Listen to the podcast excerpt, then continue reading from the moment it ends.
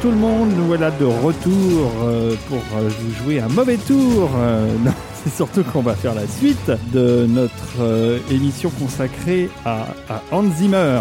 La deuxième partie, nous vous avions laissé, souvenez-vous, avec la ligne rouge. Et on va redémarrer avec Rafik. Bonjour Rafik. Bonjour David. Bonjour Stéphanie. Bonjour. Bonjour Olivier. Ah, bonjour Ah ah, ça, tu as le sens de l'humour.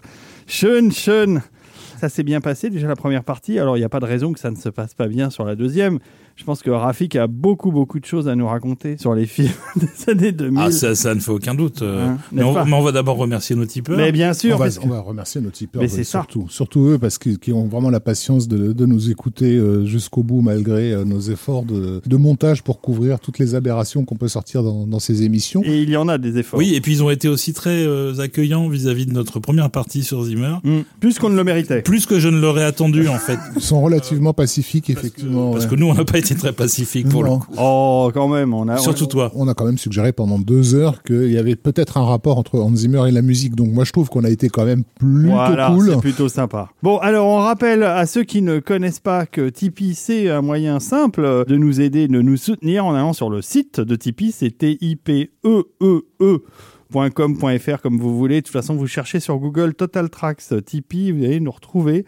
À ce moment-là, vous pouvez vous abonner. Vous pouvez cliquer pour euh, vous abonner à partir de 1 euro par mois. 1 euro par mois, c'est rien. C'est même pas le prix d'un pain au chocolat. C'est même pas trois chouquettes. C'est 1 euro par mois, quoi. Et avec ça, euh, si vous êtes très nombreux à nous filer tous un euro par mois, bah, on peut se payer des super restos, euh, des filles faciles, euh, de l'alcool, peut-être même des traitements euh, contre la Covid. euh, parce que bon, euh, Olivier et, et Rafik sont encore très jeunes, mais moi, je commence à avoir un âge certain et il serait temps que, que je me protège. Voilà, j'ai dit beaucoup de conneries, mais c'est surtout aller sur Tipeee nous Ah oui, soutenir. là, là c'était du concentré. Hein, c'est même, concentré hein. de conneries quand même. hein. Ouais, je, ouais, je suis très fort. Alors, puisqu'on va parler de Zimmer, Zimmer a toujours dit que son compositeur de cinéma favori, c'était Ennio Morricone. Et je voudrais en profiter pour faire un, petit coup de chapeau à un, monsieur qui vient de sortir un livre. Je crois que c'est sorti en décembre sur Ennio Morricone. Il s'appelle Jean-Christophe Manusso. Et c'est un énorme travail. Euh, c'est trois ans de boulot, je crois, pour lui. À la fois de compilation d'informations et de, et de retraitement avec une analyse euh, biographique, historique, critique. C'est absolument monumental. Ça fait 800 pages. Waouh. Euh, c'est sorti euh, donc aux éditions Camion Blanc et donc euh, je vous encourage à aller. Ça se trouve dans, dans toutes les bonnes ça se trouve, librairies. ça se trouve dans toutes les bonnes librairies et ça vaut vraiment vraiment le, le détour. Ah bah, un très beau livre que l'on trouve au prix de 36 euros, donc c'est pas hors de prix. Voilà donc Ennio Morricone entre émotion et raison de Jean-Christophe Manusso aux éditions Camion Blanc. Et ben voilà, merci pour cette petite promo bien euh, méritée. Et on va tout de suite démarrer euh, cette nouvelle partie, cette nouvelle émission avec un film avec des hommes musclés, des hommes des vrais, des, des- un peu Rafik. Là on, on entre clairement euh, chez Zimmer dans ce qu'on appelle la période Homer Simpson. La période où il devient le roi du monde, le ménestrel de l'Apfelstrudel, Ah, j'adore ça. le bretzel des demoiselles, le troubadour électronique de la forêt noire, le pape du Schnaps, Ah, Hans ouais. Zimmer. Ah, bravo On a dit que The Fin Red Line était un des marqueurs de la carrière de Zimmer euh, en termes musical. On peut dire que le film suivant que tu as sélectionné, euh, Olivier, est aussi une musique importante puisqu'elle elle entame une collaboration qui va perdurer avec euh, Lisa Gerhardt. J'imagine que vous avez trouvé de quel film il s'agit. Euh, oui, une collaboration avec Lisa Gerhardt sur euh, Gladiator, donc, qui va s'avérer assez euh, impactante sur le, résultat final de la musique, alors qu'elle avait été choisie au départ uniquement pour apporter sa voix, puisque Zimmer pensait initialement reprendre euh, Frasa, qui est décédé euh, avant qu'ils puissent travailler ensemble, et du coup, euh, il a tenté Lisa Gerhardt, et ça s'est tellement bien passé qu'ils ont fait d'autres projets ensemble après, et que à la même époque, quand Zimmer a fait son premier concert en live de sa carrière de compositeur de musique de film en Belgique, à Gand. Lisa Gérard était là avec lui. Et avec, euh, il y avait aussi John Powell, il y avait pas mal de gens sur scène. euh, et c'était un concert euh, pour orchestre avec en plus une batterie de synthé pour les morceaux qu'il nécessitait. Il est important aussi de noter que Zimmer considérait qu'elle n'était pas là que en chanteuse. Je mets des guillemets partout, mais en tant vraiment que créatrice. Oui, euh, d'ailleurs, elle, du elle a co-signé le score. En euh, fait, c'est lui qui a demandé à ce qu'elle Ouais. soit co- co- co-créditée parce que, dit-il, euh, d'abord ils ont vraiment bossé ensemble, elle a amené ses idées, etc. Et aussi parce que il n'avait pas l'air d'être finalement si attaché à la mention musique composed by. En fait, c'est pas quelque chose qui, d'après lui, euh, le motive euh, dans sa dans, dans sa carrière. Il reste encore euh, quelqu'un de très attaché à l'idée de groupe. euh, Tout à fait, c'est une pop star. C'est une pop star. Mhm. Donc il bosse dans un groupe et dans un groupe, c'est le nom du groupe qui. Mediaventure a presque plus d'importance que le nom euh, Hans Zimmer. Donc du coup, effectivement, Lisa Gerhardt est co-crédité. euh, Il l'a beaucoup fait d'ailleurs, il a co-signé des scores avec Klaus Badelt, avec John Powell, avec euh, plein plein de, de compositeurs de, du studio Voilà. Media Ventures. Et ce qu'il va euh, faire avec elle, ce qui va largement contribuer à me rendre le film insupportable, euh, c'est la- la- leur façon de Je me disais, c'était trop gentil jusqu'à présent. moderniser euh, quelque chose qui avait déjà été fait euh, dix ans auparavant. Ce film Gladiator a la prétention, déjà au niveau de, de son réalisateur Ridley Scott, de réinventer la façon de mettre en scène euh, du péplum. Donc on sort euh, complètement, on, on brise les, les, les règles traditionnelles qui ont été celles des William Wyler euh, et autres Anthony Mann pour en gros faire rentrer du Don Simpson Bruckheimer hein, dans, dans, dans, dans le genre. Donc c'est filmé comme un sous Tony Scott donc, euh, quelque part, avec beaucoup d'effets. De... Non mais c'est vrai, avec Ah ouais. avec des effets lumineux, euh, des effets de comment on appelle ça, de d'obturateur de caméra euh, très stroboscopique et autres. On te filme le Colisée de Rome comme si c'était le, le, le Super Bowl euh, avec un hélicoptère. Enfin, On parle du film où euh, ça commence par une bataille de Star Wars avec les Romains contre les, les Ewoks. voilà, tout à fait. Ouais. Oh, ya, ya, ya, ya, ya, ya, ça, ça casse, hein, ça casse, hein. Encore une fois, c'est un film pour Homer Simpson, donc euh, est attention, oui, ça se passe il y a très très très longtemps, mais on va quand même dans les images te mettre quelque chose auquel tu es familier. Voilà. Mais ça, c'est Et- là aussi où c'est un marqueur. Mm. Parce qu'il initie toute une période de on refait euh, à Hollywood. C'est-à-dire, euh, on pense à cette génération qui est, qui est éduquée euh, aux images de télé et euh, faut que ça aille vite, faut que ce soit immédiatement compréhensible, faut qu'il y ait très peu de zones d'interprétation. Et c'est exactement ce qu'on fait depuis Gladiator. Et donc, ce que, ce que Zimmer et Guerra vont imposer, euh, c'est quelque chose qui a été initié dix ans auparavant par Peter Gabriel sur la dernière tentation du Christ. Ouais, Et ça, c'est vraiment très très bien. On en parlera, je pense qu'on fera un truc spécial sur, sur ce qu'il a apporté, parce que ça, effectivement, elle était très marquante, cette, cette musique. Et celle de Birdie aussi. Lui, effectivement, avait fait rentrer la world music dans, dans l'illustration péplum de la vie, euh, de la vie du Christ. Il a initié donc ce concept de la nana qui s'est coincé l'orteil euh, sous le pied du lit. Euh, mais c'est vrai, on, on l'a entendu depuis tout le temps. Enfin voilà. Donc euh, et on le réentend dans Gladiator. Elle se fait à nouveau mal au pied. Elle voilà, on a des des, des échos de. Ouais, moi, je me suis cassé le pied en, euh, en, en tapant euh, une marche. Et Oui, mais est-ce que tu chantes pas bien comme ça hein.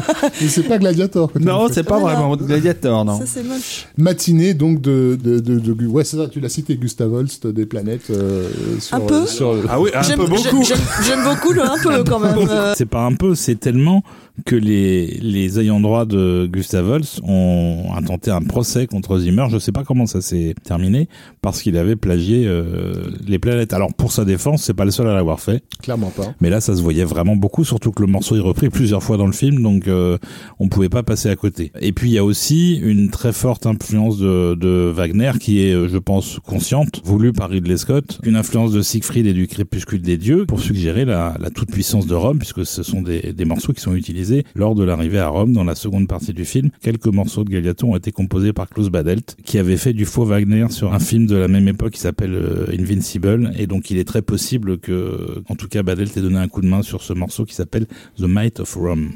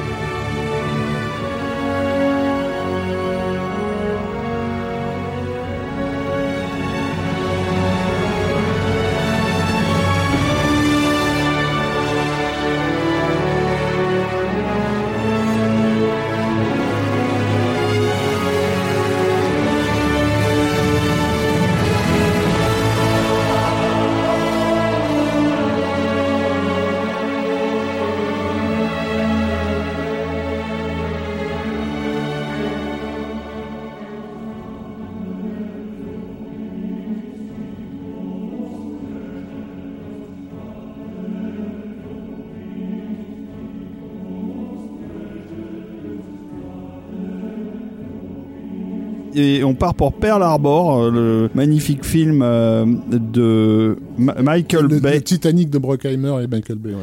C'est ça, avec, avec une musique donc signée John Barry. C'est ça. Tout à fait. C'est un choix de Stéphanie. Oui. Donc je laisse en parler. Je- non, ça mais fait pleurer, que- moi. Ça me fait Non, pleurer, mais moi, Pearl Harbor. C'est j'avoue- triste. J'avoue que, alors autant je, je, je- j'aime beaucoup hein, Michael Bay par ailleurs parce qu'il me fait beaucoup rire euh, sur plein plein de projets. Sur Pearl Harbor, c'est juste pas possible. Par contre, il me donne envie de pleurer. En revanche, j'aime beaucoup le thème qu'on va écouter là. Euh, j'avoue, c'est guimauve à souhait, mais j'aime bien. Ben, on aime la guimauve. Je crois Mais que Rafik n'a rien à ajouter. Je non mais je voilà, je, je le trouve euh, agréable à écouter. Alors effectivement, je crois que il essaye en tout cas de hum, se rapprocher de ce que euh, un John Barry aurait pu faire sur euh, un projet de, de cette ampleur s'il avait été réalisé par quelqu'un d'autre que Michael Bay sans doute. Mais c'est du John Barry euh, simplifié pour les besoins des auditeurs. Parce que John Barry, c'est trop compliqué. c'est un peu compliqué, tu vois, c'est un peu Ça, c'est une subtil. blague de Béophile. hein. C'est un peu trop subtil. On est rentré dans l'ère zimmerienne euh, la plus absolue et tout, tout Hollywood tourne autour de ces musiques. Et d'ailleurs tous les films commencent à être plus ou moins tentraqués avec les musiques de Zimmer, c'est-à-dire qu'on utilise les scores depuis 10 ans euh, qui sortent de la médiaventure pour euh, euh, préparer euh, les montages des nouveaux films. Et donc c'est un peu le serpent qui se mord la queue, c'est-à-dire qu'on prépare euh, les nouvelles musiques à base de Zimmerie, on demande à l'équipe de Zimmer de refaire la même chose. Et ils, ils commencent tous à se régurgiter. Et je trouve que les années 2000 sont vraiment les plus euh, auto-répétitives des il y a, musiques il y a un documentaire qui a été fait hein, sur, euh, sur cette époque et, et le studio Benjaventure, ça s'appelait euh, Human Centipede, je crois. Mm. Il faut, faut le retrouver. ouais. Ok. Bon allez, on écoute euh, Pearl Harbor, hein, et puis on en parlera après.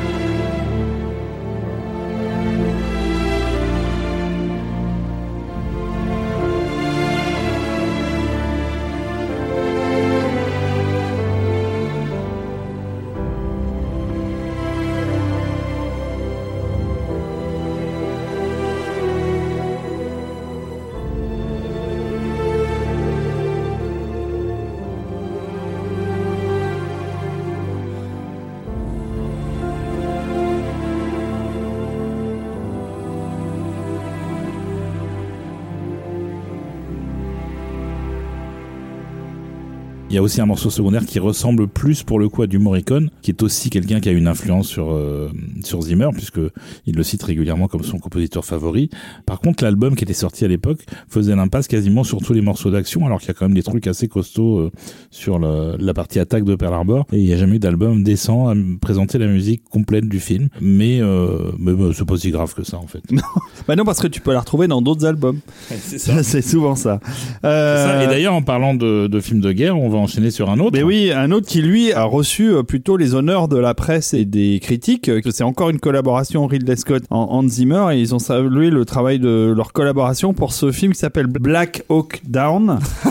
La chute du faucon noir. La chute du faucon noir, exactement. Et ça raconte quoi euh, ce film? Parce que moi je l'ai pas vu. C'est l'histoire d'un hélicoptère qui, qui est un Black Hawk, en fait, c'est la marque, et puis euh, il tombe, il se crache à Mogadiscio, et euh, il y a tout en, un en pleine guerre civile. tout et- un fight entre eux, voilà. les- Puis il y a les- un chien dans la rue Voilà. Très bien. Ah Bah, c'est un bon résumé. Et alors la musique est comment, Olivier? Assez expérimental pour le coup. Zimmer a fait euh, de nouveau un travail de mix entre euh, différentes sources de musique africaine euh, et surtout ce que j'ai trouvé assez intéressant c'est que le morceau qu'on a retenu là ça annonce quelque part ce que va faire euh, Bear McCreary sur euh, Battlestar Galactica. Ah, ça c'est sympa. Mais il sort de la maison Zimmer, Bear McCreary? Mais non, pas du tout. Ah, c'est ça. Pas du tout. Donc je sais pas si c'est un hasard ou Ou dans l'air du temps. J'en sais rien. Euh, et donc, euh, ils ont beaucoup euh, enregistré en live, en fait. Ils s'étaient réunis avec pas mal de gens du, studio qui s'appelait encore Media Ventures dans un, une salle qu'ils appelaient The War Room. Et donc, ils ont fait beaucoup comme ça de sessions improvisées qui ont ensuite été remontées pour, pour constituer la, la musique finale du film. Mais en attendant, on écoute la chute du faucon noir, Black Hawk Down. C'est parti.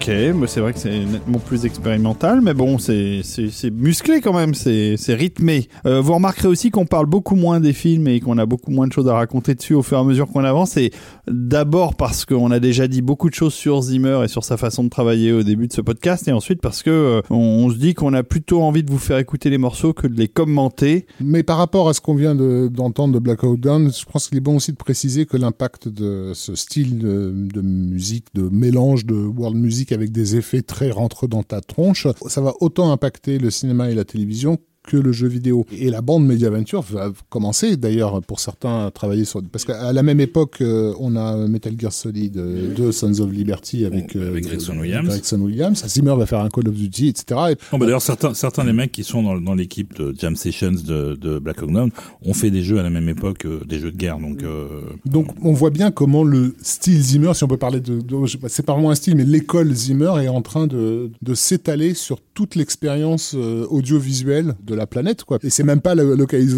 aux- États-Unis, puisqu'on va se retrouver en Europe et au Japon à imiter euh, ces sonorités-là. Oui, et d'ailleurs, c'est aussi l'époque où Zimmer affine un peu sa méthode de travail. On en avait déjà parlé dans une autre émission, mais pour résumer, il voit le film, il lit le script, il se met devant son ordi, il compose quelques dizaines de minutes de- d'impro, de thèmes qui lui viennent. Il affine en disant on va garder ça, ça, ça. Il donne ça à son équipe et il lui dit toi tu fais première scène, toi tu fais deuxième scène, toi tu fais la troisième et ainsi de suite. Parce qu'il a plus le temps, il y a trop de films, il y a trop de projets et puis il y a trop de gestion à faire. C'est plus désormais un entrepreneur qu'un compositeur. Il a énormément de boulot euh, pour gérer les studios, ça n'a jamais été simple. Donc il a moins le temps de, se mettre euh, au studio à, composer quelque, chose. Donc euh, il se repose de plus en plus en fait sur les gens qu'il a fait venir chez ce qui s'appelle maintenant Remote Control Productions. Alors bah oui justement parce qu'on arrive en 2003 avec la musique suivante. Alors on a sauté volontairement un certain nombre de morceaux parce qu'on peut pas tous les mettre, mais sur lequel on va pouvoir revenir. Par exemple, on parle pas du premier Pirate des Caraïbes parce qu'on va parler plutôt du troisième. On parle pas du Cercle, euh, le premier film qu'il fait avec Gore Verbinski et donc qui va lui en- entamer cette collaboration sur les Pirates des Caraïbes et il va faire d'ailleurs tous les scores des films de Verbinski. On parle pas euh, de Spirit, euh, les Talons des Plaines, une production DreamWorks. euh, per- personnellement, j'affectionne tout particulièrement parce qu'il y a des beaux chevaux.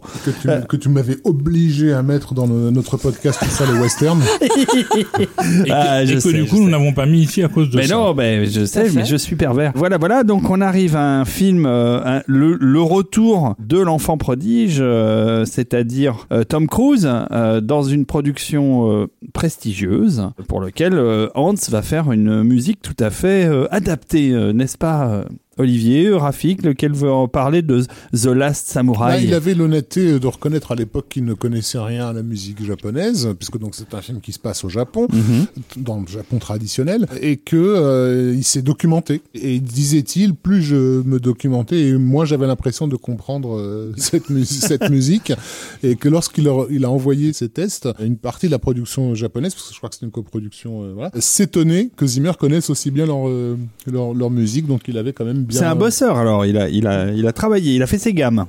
Sur ce, projet-là, apparemment, oui. C'est un, gros bosseur de toute façon. hein. Ouais. Mais, On n'en euh, arrive pas là où il est sans avoir. euh, Musicalement, Euh, peu dormi, euh, le dernier dans les Samouraï, 30 années c'est pas vraiment euh, Black Rain. Hein. Ah oui, c'est vrai, c'est ça. Euh, Non, c'était pas le cas sur Black Rain, c'est clair. Euh, sachant que euh, ce projet-là, il est un peu particulier parce que alors c'est Darzik évidemment, mais surtout Tom Cruise en tant que star vraiment euh, portant le film sur ses épaules, c'est le moment où justement la scientologie prend énormément d'importance dans sa vie et le film va subir un petit peu le fait qu'il devient une figure incontournable de la scientologie à ce moment-là, puisque d'aucuns vont y voir littéralement, on va dire, une mise en fiction de ce que peut être le chemin euh, spirituel proposé par la scientologie, transposé dans le Japon euh, de, de cette période. D'accord. Mais il y a vraiment une polémique hein, euh, autour de, de ce film qui du coup va souffrir euh, de, ce, de, ce, de ce croisement euh, religieux slash euh, artistique. et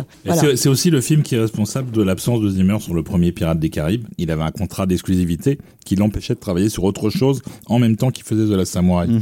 Résultat, il a pas pu, euh, il a, il a Il travaillé a en pas pu signer. mais il a pas pu signer Pirate des Caraïbes à cause de ça. Encore une fois, il s'investit, euh, je pense, sur ce projet parce que il y a une demande euh, de la part de- du réalisateur. Il faut pouvoir euh, donner euh, de l'emphase et, euh, et donner une âme à ce film qui ne parle que de parcours initiatique euh, spirituel. Ça s'appelle Red Warrior. C'est maintenant.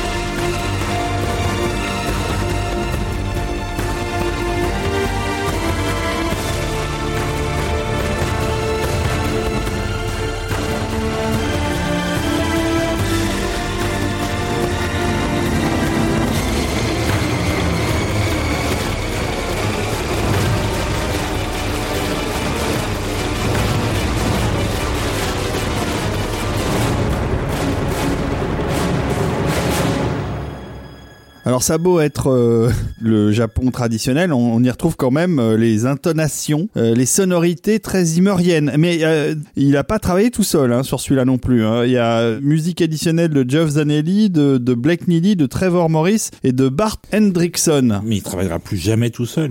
C'est fini ça. C'est fini cette époque, c'est fini. Maintenant, il a son équipe et, et il ne va pas la lâcher. Et d'ailleurs, il ne va pas la lâcher pour le film suivant, puisque on est euh, sur euh, la fameuse collaboration avec Ron Howard, en l'adaptation du, du fameux Le- roman, Le blockbuster annoncé. le Da Vinci Code. Tout à fait, présenté en ouverture au Festival de Cannes. Ah, au moins, Ah oui. il fallait bien ça. Bah, Oui. Non, non, mais ça faisait partie du lancement. euh, Ah, ça, avait fait, Tom ça, avait fait, ça avait fait une, toute une polémique à l'époque. Et l'excuse du Festival de Cannes, c'était si on n'avait pas pris euh, le Da Vinci Code en ouverture, les gens ne venaient pas à Cannes, en gros. Euh, basiquement, Ah ouais, carrément. Bah oui, puisque le, le lancement de, de, de Da Vinci Code allait occuper toute la presse internationale, donc autant que ça se fasse au Festival de Cannes. Donc ça donne une idée du lancement délirant de, de ce projet. Euh, donc on va pas revenir sur, euh, sur le film, qui est à peu près aussi intéressant que le bouquin dont il s'inspire. Alors, je dois vous avouer, je n'ai pas lu le livre et je n'ai pas vu. Mais ceci le explique ta bonne santé, David. va Mais- et ce n'est pas grave. Mais c'est pas grave, non, c'est pas grave. Donc, euh, Il y en a d'autres que j'ai pas vu et là c'est plus grave. Bon, méga carton littéraire. Par contre, euh, au niveau du film, je crois pas que ce soit. Enfin, ça a dû bien Ça marcher, pas, mais ça c'est pas. Suffisamment pour qu'il y ait eu des suites quand même. Alors, ouais. suffisamment pour qu'il y ait eu des suites, mais effectivement, c'est par rapport à ce qui était visé, encore une fois, on est très très en dessous. En revanche, sur le plan euh, musical, Hans Zimmer fait preuve encore une fois d'une sacrée capacité d'écoute, d'adaptabilité. Il arrive, pour le coup, je trouve, euh, sur ce score-là et sur un film qui est euh, en bien des points extrêmement médiocre, à insuffler quelque chose qui n'existe pas dans le film, c'est-à-dire un petit supplément d'âme, ce qui n'a quand même pas peu dire quand on parle d'Hans Zimmer, mais il arrive à faire ça. Et je, crois qu'il a vraiment travaillé sur ce score. C'est quelque chose qui a compté pour lui. Euh, il y a un véritable investissement et pour moi, il, il compense un, un déficit de narration euh, dans le film par euh, une musique qui porte et qui, qui atteint en termes d'émotion. On arrive à, à obtenir quelque chose. Je trouve ça plutôt intéressant. En fait, le bou- bouquin repose en, bah, en gros sur euh, ne, ne quittez pas, on va, on va, on va vous, vous surprendre. Chaque scène n'est qu'une excuse pour enchaîner avec la scène suivante, mais avec toujours la promesse que vous inquiétez pas, à la fin il va y avoir une révélation. Le film, à partir de là, n'a pas grand chose à mettre en scène puisque ce sont basiquement des personnages qui passent leur temps à passer d'un endroit à l'autre pour aller euh, comme une espèce de jeu de piste, euh, voilà, avec toujours cette promesse qu'il va se passer quelque chose. C'est un film qui est au niveau du montage et de la mise en scène et concrètement à l'écran, si tu arrêtes, si tu te demandes qu'est-ce qui se passe, il se passe rien. Mais par contre, la caméra bouge beaucoup, il y a beaucoup de montage, il y a beaucoup d'effets sonores, mais tu sais pas pourquoi. Ils sont juste en train de marcher euh, dans la rue, quoi. Et qui manque euh, à la fois dans le bouquin et dans le film, c'est comme tu le dis, c'est son thème central, puisque basiquement le grand secret, c'est le féminin sacré, euh,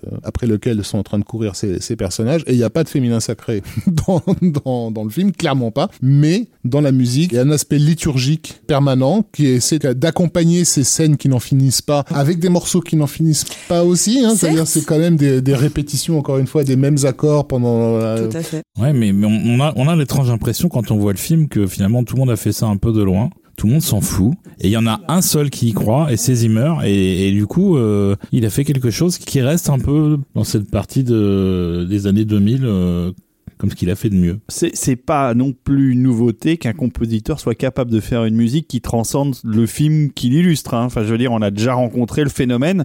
Et même en parlant de Zimmer, euh, c'est pas hyper surprenant parce que c'est un type d'expérience. D'ailleurs, avant d'écouter ce morceau, je signale juste qu'on est passé à côté euh, volontairement du Batman Begins de Christopher Nolan qui va initier sa relation de travail avec Nolan, mais aussi une co-composition avec James Newton Howard que nous apprécions tout particulièrement euh, autour de cette table. Surtout Rafik. C'est ça. Excusez-moi, j'étais en train de me nettoyer les oreilles. Euh, et donc euh, et, euh, et d'autres hein, parce que alors c'est pareil c'est parce que quand on évoque la carrière de Zimmer euh, on est obligé de passer à côté de plein de films ce qu'il en fait à peu près 12 000 par an donc voilà et, et on écoute tout de suite euh, ce morceau euh, Che- Chevalier du sang, du sang réel, c'est ça?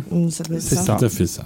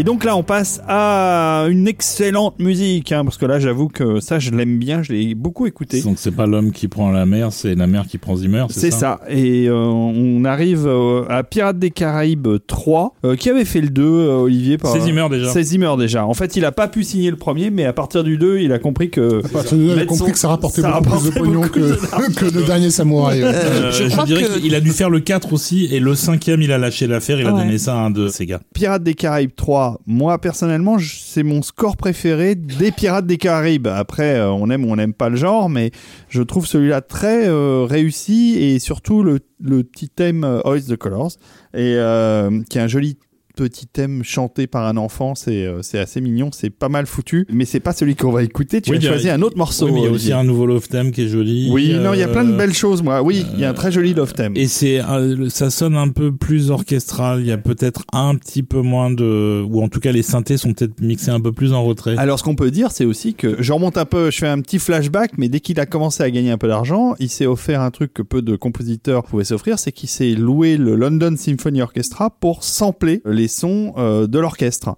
Donc, il a fait jouer euh, chaque instrument du London, il a fait jouer des parties euh, cuivres, des parties euh, cordes, etc., etc., séparément pour sampler euh, tous les sons et s'en servir ensuite dans ses compositions. Qui est un truc courant désormais. Tu peux acheter des banques de sons Oui, qui mais- sont qui sont des samplings de de, de grands orchestres. euh, Exactement. Sauf qu'à l'époque, quand il a fait à la fin des années 90, je crois, c'était tout à fait nouveau et c'était et ça s'est entendu assez vite dans ses euh, dans ses compos que d'un seul coup, il était monté en gamme en matière de samples et, et bon bah oui, depuis. enfin, il euh, était monté en échantillonnage, mais en- pour ce qui est de la texture du son, à mes oreilles, ça reste du synthé. Enfin, si t'as 15 corps de, 15 corps qui jouent la même note euh, pendant 10 minutes, ça reste, euh, ça reste un, un accord plaqué. ouais, mais euh, elle venait de- du, du LSO. qu'elle vienne London ou autre, quoi. Ah, mais bah ouais, s'il n'y a pas un décor qui s'échappe ou un hautbois qui vient par-dessus, enfin, quelque chose qui se passe au niveau musical, quoi, qui, qui vienne un peu gratter tes oreilles. Bah, oui, Ben, c'est c'est- t'as la sensation que c'est quelqu'un qui est en train d'appuyer avec ses moufles de montagne sur, sur son orgue bon, tant pis. Calme-toi, Rafik. Sauf que l'échantillonnage, il est à 40, à 96 kHz, donc tu, tu comprends, alors, ça change tout. Il y a vraiment un truc qui manque là pour euh, tous nos auditeurs, c'est le visuel. Ouais, c'est l'image. C'est vrai. en train de raconter ça. C'est vrai. Stéphanie qui pose ma main Voilà. sur mon bras pour me calmer. Non, mais c'est surtout que je me dis, mon Dieu, il en est là sur Pirates des Caraïbes. Qu'est-ce que ça va être pour le prochain? Parce que là, tu nous parles de clair. qui, qui restent bloqués sur la même note. C'est sur le prochain Ah ouais, score qu'on en parle. Alors attention, il n'y avait pas que les moufles de, de Zimmer hein, sur euh, Pirates des Caraïbes 3. Gore Verbinski a donné un coup de main. Déjà, c'est lui qui joue la guitare sur la scène qui parodie Morricone en fait. C'est un hommage à, euh, au western de Sergio Leone et, euh, et donc c'est c'est euh, Gore Verbinski qui joue la guitare et il a aussi co-composé le morceau dont tu parlais David qui s'appelle Hoist the Colors. Oui, tu le dis très bien. Non, mais il est, il est talentueux, ce Gore Verbinski. Il sait réaliser des films, il sait jouer de la musique et de la guitare. Moi, je trouve que c'est un, un homme formidable. Et donc on a choisi quoi comme morceau David? Alors, ça s'appelle Up is. Ah oui, c'est le moment où il renverse le bateau. Un moment passionnant.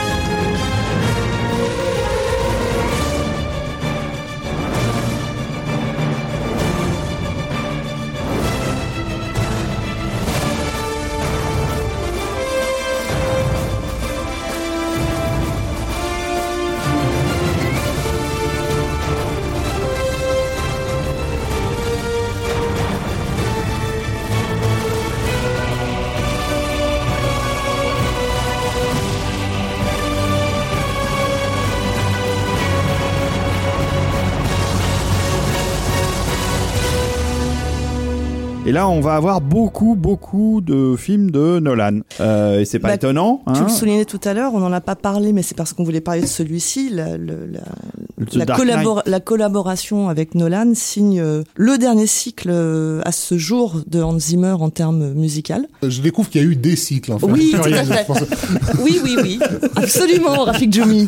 Oui, parce qu'il y a un cycle de trois disques que tu as sélectionné personnellement avec Hans Zimmer. Donc, euh, tu vois, il y a des cycles. Non, mais pour moi, il y a vraiment trois périodes. Ça, c'est la dernière. On n'est plus dans euh, la formule thématique qu'il a mise en place dans les années 90 avec le succès qu'on connaît. On n'est plus, euh, je pense, non plus dans l'idée de, créer même des sons euh, qui pourraient apparaître comme des sons orchestraux. Là, l'idée, c'est simplifier au maximum et créer de l'ambiance. On rentre vraiment dans une phase, euh, et ce qui est intéressant, c'est que au terme de cette phase, il y aura euh, sa nouvelle vie en tant que superstar de la scène, mais on y reviendra un peu plus tard. James Newton Howard se charge pour ce Dark Knight d'écrire tout ce qui est relatif musicalement à euh, Double Face, Two Face, et Zimmer, euh, lui, se charge du Joker. Et également de euh, réimporter le thème principal qu'on entend très très peu parce que l'idée n'est pas de faire quelque chose d'héroïque du tout. Donc le thème qu'on avait déjà dans Batman Begins et qui revient euh, à la fin en particulier de, de The Dark Knight et qui est celui qu'on va écouter. Et qui est la destruction de la mélodie en fait. C'est-à-dire que là, on rentre dans cette période où euh, la mélodie euh, Il y en a encore une. Il y en a encore une, mais c'est la fin. C'est-à-dire que ce morceau qui accompagne véritablement la, la toute fin du film, on annonce que ce n'est pas un super-héros, c'est la figure dont le monde a besoin, c'est-à-dire un Dark Knight et non pas un sauveur. Ça augure aussi de ce changement de paradigme musical pour Zimmer. Alors ça, c'est peut-être mon interprétation, mais je vous la partage, qui pour moi signe le moment où il décide qu'il peut mettre à mort la mélodie au profit de lignes euh, non mélodiques mais purement sonores avec les fameux qu'on va entendre sur toutes les productions suivantes. Oui, d'ailleurs, d'ailleurs, symboliquement, c'est assez amusant de constater que justement pour le thème du Joker dont je parlais, il fait jouer les, je crois que c'est les violoncelles et les contrebasses avec des lames de rasoir sur les cordes. Il y a un côté assez terminal, genre, genre à mort la musique. Je vous rappelle qu'on est sur un film de Christopher Nolan. Exactement. euh, qui est pas non plus le, le plus sentimental des, des, des cinéastes. Oh. Non, mais bon. Oh, il est très empathique ce garçon, pourquoi tu dis ça Euh, donc voilà, quelqu'un qui fonctionne vraiment sur du concept et du cérébral pur, en, en se méfiant comme de la peste, donc de tout ce qui pourrait le faire dévier. En tout cas, qui, voilà, euh, je mets un ou deux films de côté par, par rapport à ça. Et il se retrouve avec un compositeur qui lui a passé toute sa carrière, corrigez-moi si je me trompe, non pas à composer de la musique, mais à, rechercher, à faire des sons. On en parlait déjà à l'époque de, de, de Rainman. Sa première idée sur Rainman, c'est d'amener des sons de- d'un d'un autre pays, pas de- d'amener une mélodie, une musique ou un développement euh, thématique. Il n'y a pas de développement thématique, euh, je trouve, dans les musiques de, de Zimmer. Il y a toujours la proposition d'une sonorité. C'est quelqu'un qui a pris toujours plaisir, j'imagine, à traficoter ses, ses pitchs et ses patchs, à rentrer ses cartes mémoire euh, dans, dans des Roland XV22200 euh, pour essayer effectivement d'en tirer une courbe sonore euh, inédite. Et là, avec Christopher Nolan, il trouve son, son, son copain de jeu, quoi. Ils ont le même bac à sable, les gars, quoi. Je bosse, je bosse sur du concept. Ah ouais, moi aussi. Oui, c'est ça. Ouais. Eh Ouais, ben, ouais. allons-y à fond, quoi. Donc, effectivement, le- la musique de- qui accompagne le Joker, c'est il faudrait que ce personnage soit insupportable pour le spectateur. Bah, faisons une note insupportable. Donc, faisons jouer le violon de les cordes de la façon la plus insupportable possible. On est complètement dans une demande euh, certainement formulée par Nolan lui-même, c'est-à-dire être dans une, une expérience euh, viscérale euh, de ce que lui entend faire passer intellectuellement. Comme il n'est pas capable de faire passer de l'émotion à proprement parler, bah, il compte sur la musique et sur euh, Zimmer notamment pour créer de l'inconfort, pour créer quelque chose qu'on ne peut ressentir que dans les tripes, mais on n'est pas capable véritablement de, de savoir pourquoi on ressent ça à ce moment-là. C'est bien plus tard euh, qu'on se rend compte euh, du pourquoi. Cela dit, euh, c'est très vrai pour ce qui est des films de Nolan, mais il faut pas oublier que là on est en 2008 et qu'on aborde justement la pente extrêmement dangereuse euh, qu'on continue de descendre encore en 2020, qui est à Hollywood le rejet de la mélodie et du thème. Donc c'est pas juste Nolan, c'est c'est c'est re- rejet du film dans le film live, Euh, parce que dans le dessin animé pour enfants, euh, C'est vrai. euh, par, par contre, c'est le seul endroit où on respire un petit peu de, de, de la C'est mélodie. vrai, mais dès, dès que c'est du film et plus le film est gros, plus il faut euh, vraiment de l'ambiance, de la tapisserie, au- aucun, aucune aspérité, rien qui ressorte et qui, rien qui se mémorise surtout. Et donc euh, évidemment, euh, Zimmer étant flexible, il fait ce qu'on lui demande.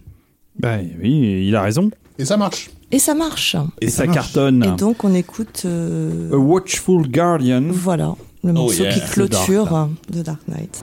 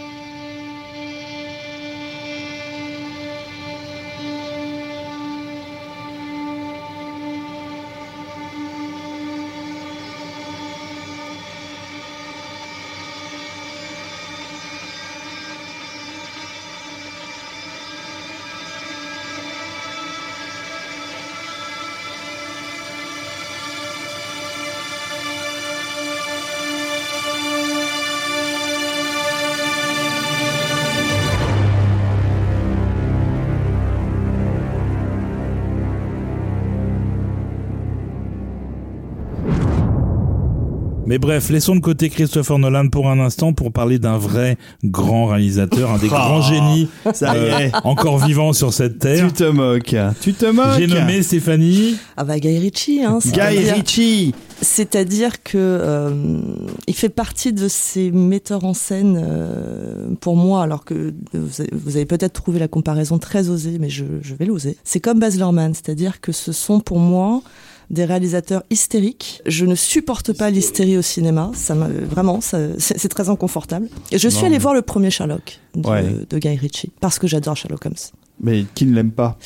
Le problème, en fait, Ah, Guy c'est que Ritchie n'aime pas Sherlock alors Holmes, très clairement, Guy Ritchie n'aime pas Sherlock Holmes. Personne n'aime Sherlock Holmes sur ce film, c'est évident. Et au bout d'une poignée de secondes, je me suis dit pourquoi je suis venue déjà Mais qu'est-ce qui m'a pris Alors que je savais que c'était lui qui était à la réalisation. Mais alors pourquoi a-t-on choisi un morceau de Sherlock Holmes Alors, parce que euh, ça invalide en partie ce que je venais d'annoncer sur cette dernière période, c'est-à-dire que là, c'est euh, la rencontre, en- pour le coup, avec un Guy Ritchie qui demande euh, un thème. Alors, le thème est censé représenter Sherlock Holmes, c'est intéressant parce qu'on va l'écouter et on va voir justement ce que veut dire Sherlock Holmes dans la tête de Guy Ritchie. Et là, on revient à la mélodie catchy, c'est-à-dire qu'il est tout à fait capable, encore à ce moment-là, alors même qu'il est dans cette dernière période de euh, recherche de son et de on ne s'embarrasse plus avec la mélodie, il est encore capable de faire ça. Et je pense que c'est même pour lui un plaisir en fait, c'est que là où on lui demande plus trop de, de faire du thème mémorable, tout d'un coup quelqu'un lui dit vas-y fais un thème, et là il arrive, je suis content, je suis content, je vais faire un thème. Et du coup il se réunit avec tous ses potes Mmh. et ils font un bœuf parce que c'est comme ça que ça a été fait. Voilà. Euh, Alors, il est très content Il est très content. et euh, l'expérience doit s'arrêter là. C'est-à-dire que si d'aventure vous êtes tenté par euh, l'écoute totale du CD, bonne chance. Mais euh, il est très content, mais est-ce que Rafik est content? Écoute, euh, sur, sur Sherlock Holmes, euh, déjà par rapport à ce que disait Stéphanie, euh, je comprends tout à fait le, le lien fait avec euh, Baz Luhrmann, même si ça reste pour moi une version encore plus cocaïnée de Guy Ritchie. Comme Stéphanie, je pense que euh, j'ai toujours eu un amour inconsidéré hein, pour le théâtre de Jérôme Savary, en fait, parce que basiquement, on est dans on est dans la lignée avec ces avec ces cinéastes-là. C'est pas mal. Et le grand Magic Circus. Mais Euh, tellement. et, et Sherlock Holmes, il y a quand même un Joel Silver derrière, euh, qui est là pour rappeler que c'est, on est quand même en train de faire un blockbuster et qu'il faut que les choses soient quand même relativement Je crois cohérentes. qu'il les a perdus au deuxième. hein. Ouais, peut-être. Mais sur le premier, ça se tient encore un peu. Et puis bon, euh, comme comme on est des, des gros geeks et qu'on aime bien le, le rétrofuturisme et le steampunk, euh, on a toujours de quoi se rattraper avec quelques, voit vues, pas quelques assez. vues de Londres, mais qu'on ne voit pas assez. Sur la musique, oui, c'est c'est c'est- c'est un peu couillon, mais encore une fois, on revient à la- au concept Beaufaras, quoi. Mais c'est Sherlock Holmes, ça peut faire peur. Euh, il faut le rendre rassurant. Alors euh, Sherlock Holmes, comment on peut le rendre rassurant? Bah, il jouait du violon et il était un peu zinzin sur les bords. Bah, on va faire du violon zinzin alors. et, et- c'est- et tu l'as, mais c'est bon, c'est fait. Quoi. C'est du violon zinzin. Ah ouais, c'est- Eh, Il faut pas en dire plus, on va écouter tout de suite le violon zinzin.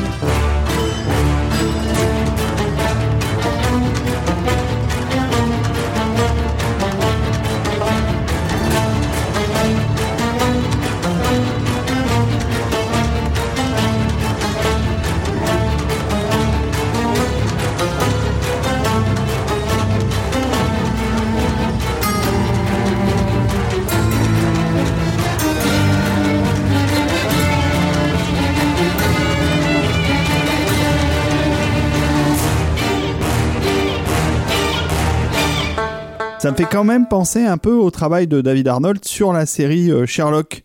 Il y a, il y a une influence. Clairement, Zimmer a écouté euh, ce que Arnold a fait sur Sherlock ou pas non, du tout? Non, non. Arnold a écouté ce que Zimmer a fait parce que c'était avant. Gasp.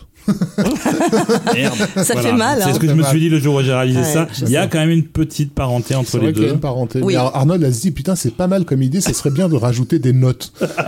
Et donc, il a fait une mélodie, en fait, avec Oui, ça. oui, voilà, parce que. c'est- Mais moi, je, Parce moi, je, qu'il est bien, il est bien le thème de Bah, Sherlock. parce de qu'il est mélodique. Mais moi, je, je l'aime bien ce thème de Zimmer, faut être honnête. Après, c'est vrai que le côté zinzin, oui. Et puis pour rajouter ce que tu disais, bah, il a acheté un piano désaccordé qu'il a payé 200 dollars parce que comme ça, ça fait un, un truc un peu bah, zinzin, quoi.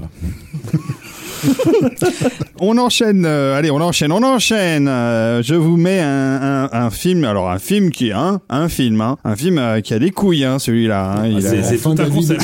là La vache. Où vas-tu? On est fatigué. Bon alors on, on fatigue un peu, on dit n'importe quoi. Non mais moi j'avoue que je l'ai bien aimé celui-là de Nolan. On revient au cérébral à fond euh, avec ce film-là et avec Inception. ce réalisateur-là, avec euh, Inception. Inception. Moi j'aime bien, moi j'aime bien. Oui, mais David se sent pas très bien parce qu'il a perdu son totem.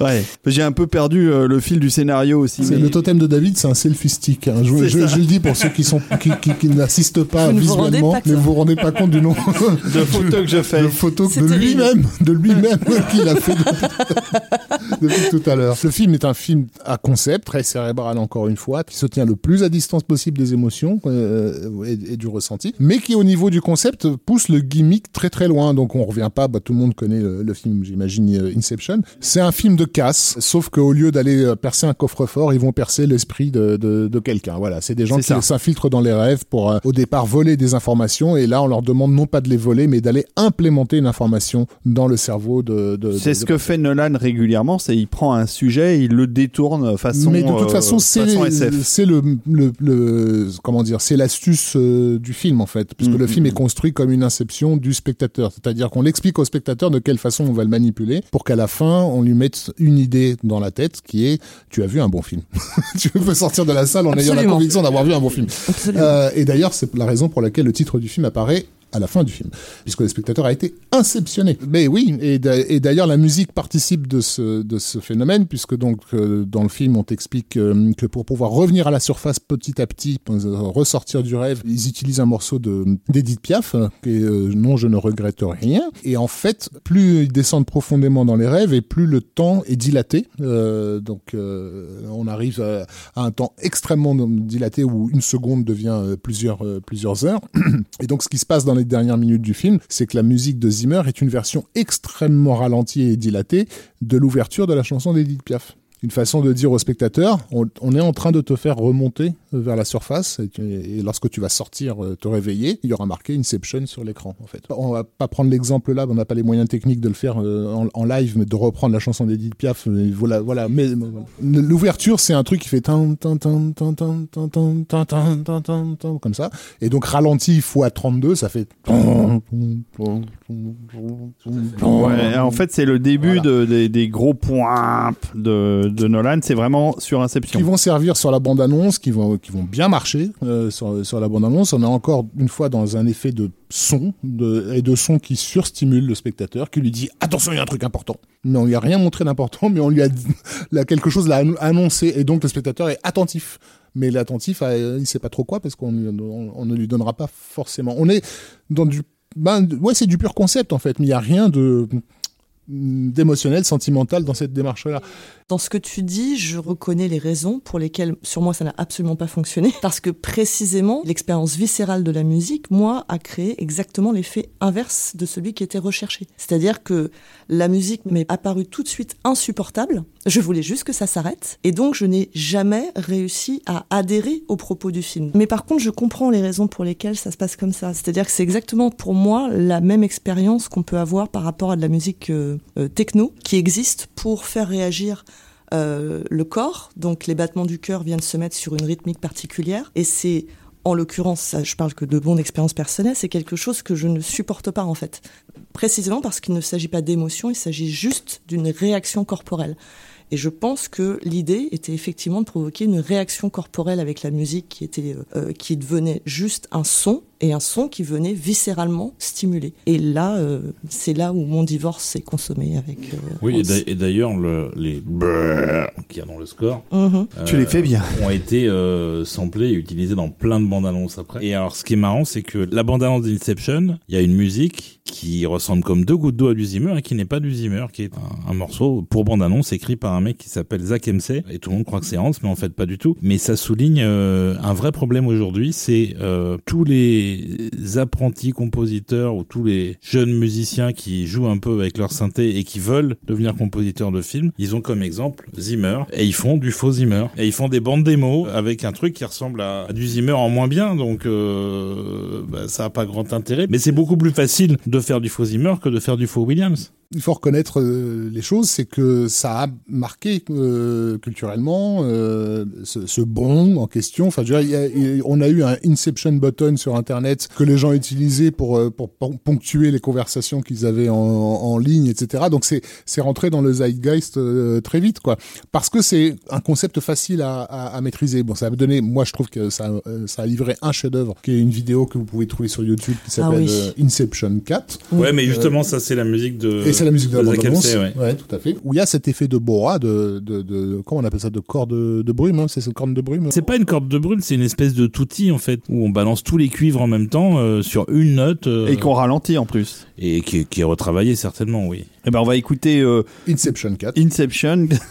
C'est vrai que cette Dream vidéo, Inception 4, c'est juste un chef-d'œuvre. Eh ben, euh, allez voir ça sur YouTube. Et nous, en attendant, on écoute Dream is Collapsing.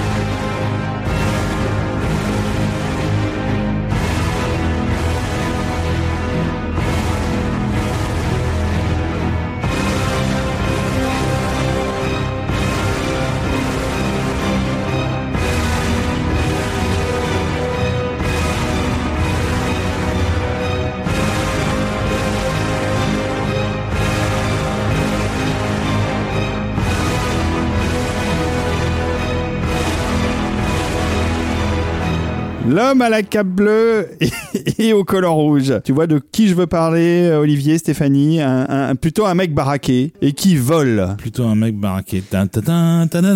Voilà. C'est pas ça? C'est pas, c'est pas loin d'être ça. Man of Steel est sorti avant euh, Justice League. Oui. C'était le, le premier reboot euh, depuis le film de, de Singer de mémoire, Qui était raté. qui était raté. Mais qui reprenait la musique de mais Williams. Qui reprenait la musique de Williams plutôt bien. Et là, donc, euh, approche totalement différente. Film euh, extrêmement sombre, réalisé avec euh, bah, euh, toute la finesse dont Zack Snyder est capable, c'est-à-dire aucune. Et à la musique, euh, Hans Zimmer, qui a fait son propre thème de, de Superman. Pourquoi je disais ça à propos de Justice League, c'est que quand euh, on a interviewé Elfman et qu'on lui a posé la question en lui disant mais pour Superman, euh, vous avez repris le thème de Superman de, de John Williams, pourquoi celui-là? Et Elfman a répondu pourquoi? Il y en a un autre?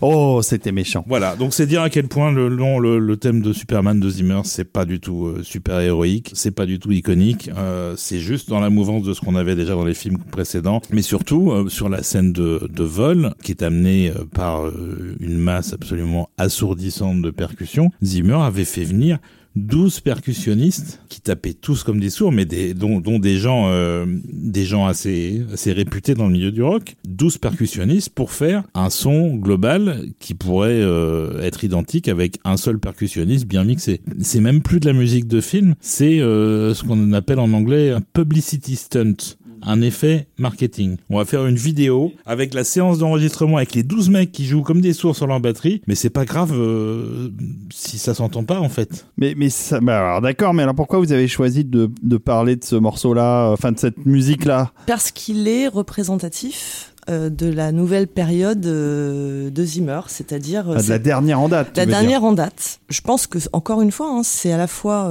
une demande de la part de des studios qui aujourd'hui produisent quand même essentiellement des produits. Donc il faut que ce soit euh, que les bandes originales euh, qui accompagnent ces films-là, ces films produits, puissent plus que jamais se découper, se monter dans tous les sens.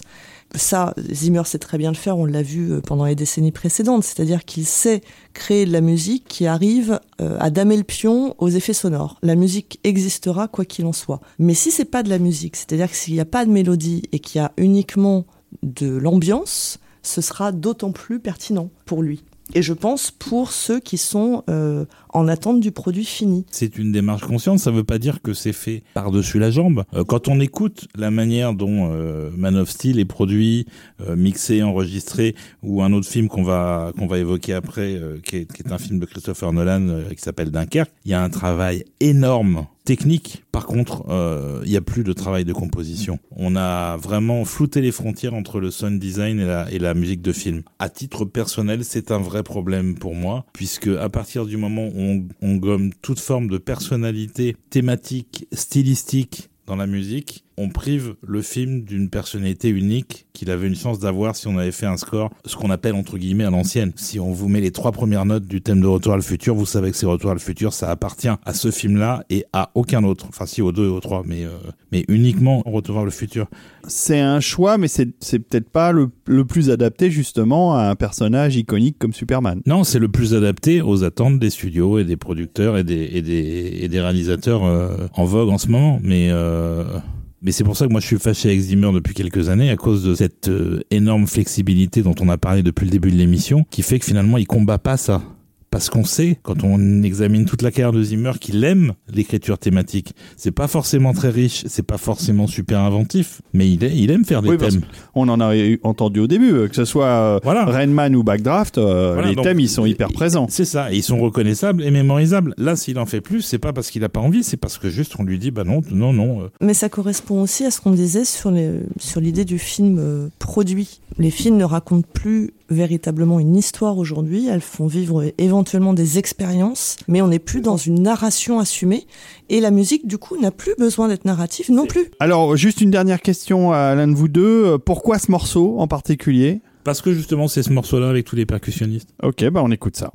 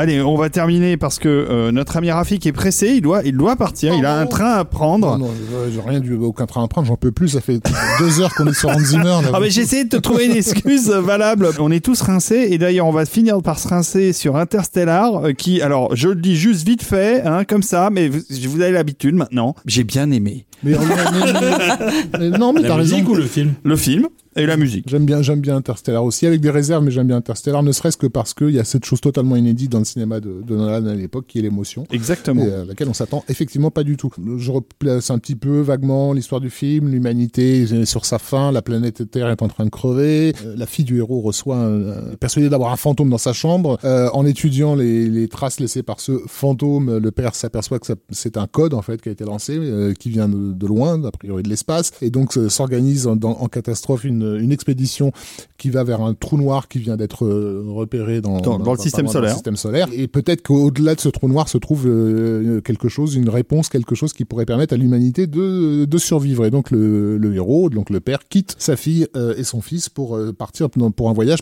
pour lequel il ne reviendra pas, puisqu'il va rentrer dans d'autres dimensions temporelles qui font qu'il va, il reverra plus jamais sa, sa gamine. Donc voilà, un grand drame familial doublé de, de conquête euh, spatiale et avec cette idée de d'élévation euh, spirituelle, puisqu'il part à la, découverte de ce qu'il pense être la source euh, du mystère, quoi, de la vie, de ce que tu veux, du cosmos, euh, etc. Et cette source mystère, c'est quoi? C'est la mort.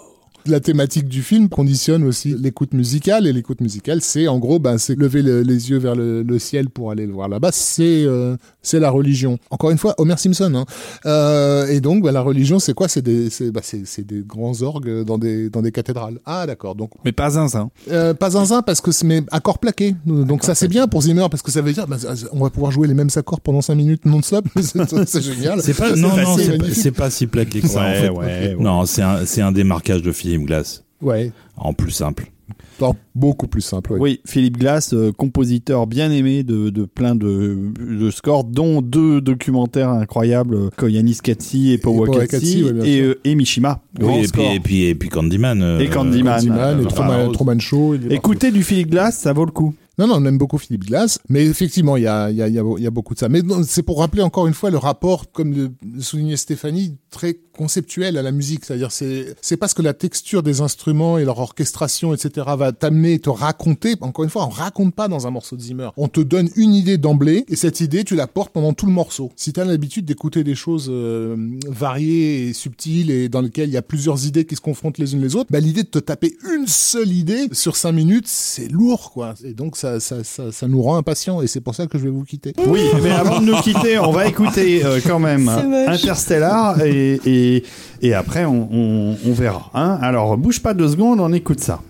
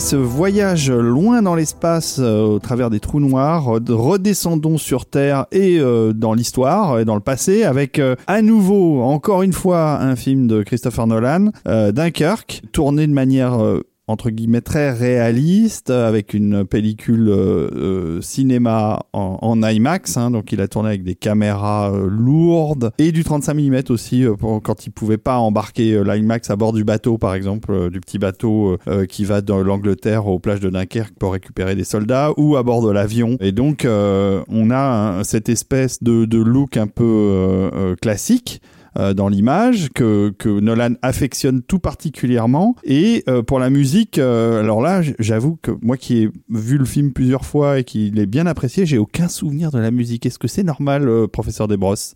Plus ou moins.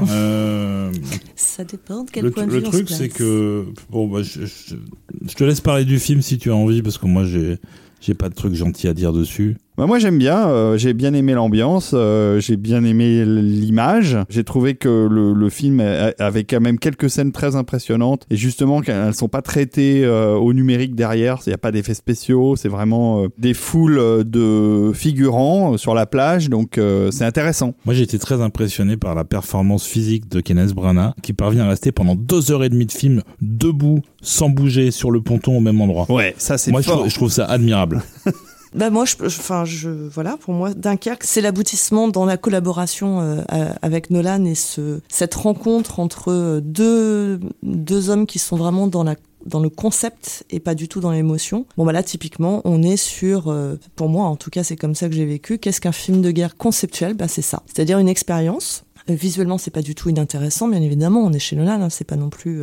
Mais en termes d'émotion, c'est très compliqué c'est-à-dire qu'on est euh, sur quelque chose de très viscéral. La musique, euh, toi tu t'en souviens pas, moi elle m'a fait euh, je parlais tout à l'heure du fait que Inception n'avait pas fonctionné sur moi parce que précisément la musique m'avait m'avait pas autorisé à rentrer dans le film et à accepter euh, ce qu'on m'y racontait, ce qu'on voulait m'y faire vivre. Bon bah là euh, c'est puissance N, c'est-à-dire que je, je, suis restée euh, complètement à l'extérieur, ce qui fait que déjà qu'il n'y a pas beaucoup beaucoup d'émotions dans un film de Nolan, là pour le coup je regardais avec une froideur absolue tout ce qui pouvait se passer sur l'écran. Donc contrairement à d'autres hein, qui je sais ont ressenti le film pour le coup de manière très très viscérale avec euh, de vraies émotions. Ça a été plutôt mon cas. Euh, moi, pas du tout. C'est l'association des deux, je crois, qui euh, qui sur moi fonctionne comme ça. Mais j'en fais pas. Une, je fais pas de mon expérience une expérience universelle, loin s'en faut. Simplement, ça indique pour moi que bah, si on me raconte plus d'histoire, s'il y a plus d'émotion. Il y a quand même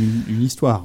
Enfin, il y a l'histoire avec un grand H. Alors, il y a l'histoire avec un grand H. Le problème, c'est qu'elle n'est pas incarnée. C'est-à-dire qu'il n'y a pas d'éléments de, connexion émotionnelle au personnage. Finalement, quand ceux-ci disparaissent, moi, personnellement, ni chaud ni froid. Hein. C'est-à-dire que je suis là, ok. Oui, et puis je pense que Nolan est clairement obsédé par le temps, hein, parce que euh, la distorsion déjà dans, du temps dans, dans Inception, elle est encore plus marquée dans certaines séquences d'Interstellar. Bah oui, oui, bien euh, sûr. Et puis euh, c'est c'est quand même un peu au cœur du script de Tenet. Et là, tu as aussi ce, ce, cette espèce de construction en tuile avec trois euh, temporalités montées en, en alternance mhm. qui font qu'on va revoir parfois deux ou trois fois la même séquence. Avec des points de vue différents, ouais. Sans qu'il y ait la moindre, le, moindre rapport dramatique additionnel quand on la voit une deuxième fois, une troisième fois. Donc on a déjà vu la scène, on sait déjà comment elle se termine et juste on s'emmerde à la revoir. Simplement la caméra est plus loin, elle est dans l'avion avec, avec Mad Max. Dans la musique, il y a encore une fois, euh, en termes de concept musical, c'est euh, exactement la même, le même principe qu'en termes de concept euh, cinématographique. ce sont des films de petits malins qui se croient plus malins qu'ils ne sont, mais il y a, y a une vraie réflexion à chaque fois. Et là, Nolan avait donné à Zimmer une, une montre, une sorte de montre à gousset, enfin une montre avec un, un bruit physique qui lui a demandé de sampler et qui sert, comme, comme on l'avait dans la ligne rouge 20 ans plus tôt, mhm. qui sert de, de presque de métronome. Mais comme euh, déjà il n'y a pas d'implication émotionnelle dans le film. Euh, il y en a pas non plus dans la musique, qui n'apporte absolument rien à ce titre-là et qui est juste là pour essayer de construire une, tension euh, crescendo qui qui pousserait au suicide en fait n'importe qui. c'est c'est comme si Hans avait industrialisé le son qu'il avait créé il y a il y a il y a 12 ans pour pour le Joker. Il y a une, une espèce de bruit de sirène qui n'est pas une sirène, hein, c'est c'est de la c'est de, de l'enregistrement d'instruments avec euh, ensuite du, du, du retravail euh, sur machine. Mais je trouve ça d'une d'une pauvreté. Et on a mis le morceau le plus intéressant quand même, hein, qu'on va écouter maintenant et qui est coécrit par Zimmer avec un des derniers arrivés de, de Remote Control euh, qui s'appelle Benjamin Wellfish, qui est quelqu'un qui écrit très bien pour orchestre pourtant. Et donc on va écouter Supermarine.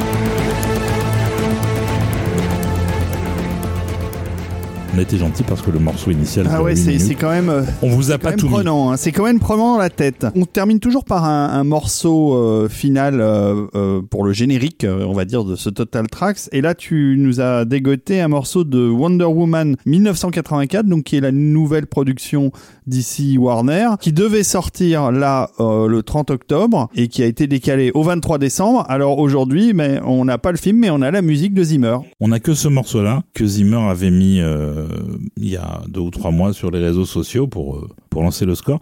Alors, euh, on n'a pas vu le film, évidemment, on n'a pas entendu le reste de la musique, mais il y a un, côté un petit peu sympa, je trouve. C'est pour finir un peu aussi d'une manière un peu festive. J'ai l'impression qu'on retrouve un petit peu le, le fun des années 80-90, euh, cette espèce de d'enthousiasme décomplexé qu'on avait sur Jour de tonnerre. Là, c'est une espèce de, de, gros gâteau avec euh, avec des cœurs, mais c'est assez thématique déjà. Pour le coup, c'est quand même un petit peu plus rare ces derniers temps chez, chez Zimmer et chez tout le monde d'ailleurs. Et en plus de ça, je trouve ça euh, fun. Alors j'espère que le reste du score sera à l'avenant. Euh, on peut pas en être persuadé pour autant, mais en tout cas, ce morceau-là, ça mérite d'être écouté avec un petit sourire. Bon, bah, on va entendre ça à la fin. Je vous signale juste pour ceux qui sont fans de Hans Zimmer, mais vous devez déjà connaître, ou pour les, ceux qui découvrent, euh, qu'il y a un site internet qui s'appelle hans-zimmer.com sur lequel il y a pas mal de ressources, dont une ressource particulièrement intéressante qui se trouve dans les médias et dans la vidéo, vous déroulez euh, la page qui est assez ancienne, hein, qui c'est un vieux site. Vous avez une petite vidéo qui s'appelle Au cœur de la nuit, When John Carpenter meets Hans Zimmer, qui est une super vidéo qui était passée sur euh, sur Arte et où on voit donc John Carpenter débarquer à 11h du soir chez euh, Mediaventure à l'époque, ça s'appelait encore Mediaventure, et qui amène avec lui une compatriote de Hans Zimmer puisque c'est l'actrice qui joue dans un film que j'aime beaucoup qui s'appelle Cour Lola Cour, qui est une très belle actrice et qui va accompagner Carpenter pour rendre visite à Hans Zimmer. Et ils vont faire le tour du studio. Et c'est là qu'on découvre euh, qu'ils sont en train de composer la musique de Pirates des Caraïbes et que c'est euh, vraiment un travail d'équipe et voilà, je vous, je vous recommande d'aller voir cette vidéo et d'aller voir le site de hans-zimmer.com parce qu'il est euh, intéressant. J'espère que vous avez apprécié la manière dont on a abordé la carrière de ce compositeur incontournable qui est Hans Zimmer. On a essayé d'être le plus objectif possible euh, tout en respectant nos propres convictions. Voilà, donc j'espère que ça vous a plu. Moi, je voulais ajouter qu'il y a une chose aussi qui nous a, euh, entre autres, amené à vouloir créer ce, ce, podcast et prendre pour sujet Hans Zimmer, c'est que quelles que soient les opinions, quelles que soient nos ressentis par rapport à telle ou telle composition ou tel ou tel film, il y a quelque chose qu'on ne remet absolument pas en question. C'est le statut de méga star de Hans Zimmer. Et que euh, ce qu'on disait en début d'émission sur le fait qu'il a toujours voulu finalement être une pop star et être au centre de l'attention. Il a réussi et ô combien brillamment réussi sa carrière à Hollywood. Euh, depuis 2016, il est parti en tournée d'abord européenne puis mondiale. Moi, je l'ai vu. Ce que j'ai pu constater, c'est qu'effectivement, c'était une méga star. Ça, c'est absolument indéniable. En revanche, dans mon expérience en tout cas, je retiendrai que c'est euh, le nouveau Zimmer qui est bien sur scène. C'est-à-dire que il est entouré encore une fois de, bons musiciens, il est entouré de, vraiment de personnes qui savent ce qu'elles font. Il y a beaucoup d'instruments électriques sur scène, ce qui fait que euh, dans l'expérience globale, que moi j'ai pu avoir. J'avais beaucoup de mal sur les morceaux les plus anciens, c'est-à-dire datant des années 90 et qu'on a revu un petit peu aujourd'hui. J'avais du mal à, reconnaître en fait les morceaux en question parce que euh, tout est à fond tout le temps et que y a, ça fait beaucoup de bruit. Il y a, un son euh, difficilement euh, appréciable en termes de, de mélodie et identifiable. En revanche, ça fonctionne particulièrement bien sur les derniers titres qu'on vient d'évoquer ensemble précisément parce que sur euh, ce, type de scène et euh, la manière dont est gérée l'orchestration et la manière dont sont gérés les instruments sur scène, sur un Man of Steel, sur un Inception, finalement, ça fonctionne très bien. Je pense que pour un vrai fan de Zimmer, faut aller voir ça. Ok. Voilà, et d'ailleurs, si vous voulez le compte-rendu détaillé du concert que nous avons vu avec Stéphanie en 2016, vous allez sur underscores.fr, vous tapez Hans Zimmer Palais des Congrès, et vous allez voir à quel point on se sentait très très décalé par rapport à l'enthousiasme absolument euh, délirant de, de toute l'assemblée, alors même qu'on aimait les morceaux qui ont été mis en musique, euh, entre autres certains qu'on a écoutés aujourd'hui, euh, et ce que Zimmer en fait aujourd'hui, ça n'est pas ce qu'on a apprécié à l'époque en écoutant ses musiques. Et pour souligner à quel point Zimmer est une star, en novembre 2010, des astronomes polonais ont découvert une, nouvelle ceinture d'astéroïdes euh, via leur télescope qu'ils ont nommée Hans Zimmer. Oh, c'est Voilà, beau pour lui. C'est beau. Voilà, il a aussi été euh, classé parmi les 100 grands génies du XXe siècle par je ne sais plus quel grand magazine américain, je sais pas si c'est Variety ou quelque chose comme ça. C'est dire à quel point il a, il a une stature qui est juste absolument incontournable. Eh bien, euh, voilà, on est arrivé au bout. Rafik ne s'est pas suicidé ni pendu. euh, il n'a pas été très bavard sur les derniers morceaux, mais c'est normal, hein, c'est parce que il nous écoutait religieusement, n'est-ce pas, Rafik? Je suis resté, je suis resté bien, bien, bien sage aussi sur ma chaise parce que Stéphanie me pose la main très délicatement sur le, sur l'avant-bras Pour de que temps tu en restes temps. calme. Mais genre, je sais, je, comprends, je comprends. Merci. Ça va bien se passer. voilà. Donc on arrive au bout, Rafik. Tu vas être libéré. Tu vas pouvoir aller Voilà. écouter du, du John Williams euh, et, du Jerry Goldsmith. Euh, ok, euh, merci à tous de nous avoir écoutés. On remercie encore les tipeurs. Ouais, Euh, merci, Rafik. Veuillez nous pardonner, défendez-nous sur les réseaux sociaux, on va se faire déchirer sur cet épisode. Hum, c'est sûr. À très très bientôt pour un prochain épisode. Merci, euh, professeur Desbrosses. Merci à tous. Et merci Stéphanie, c'était toujours un plaisir de Avec te plaisir, recevoir. hein. Et on, on se reverra merci. bientôt. Au revoir. Au revoir.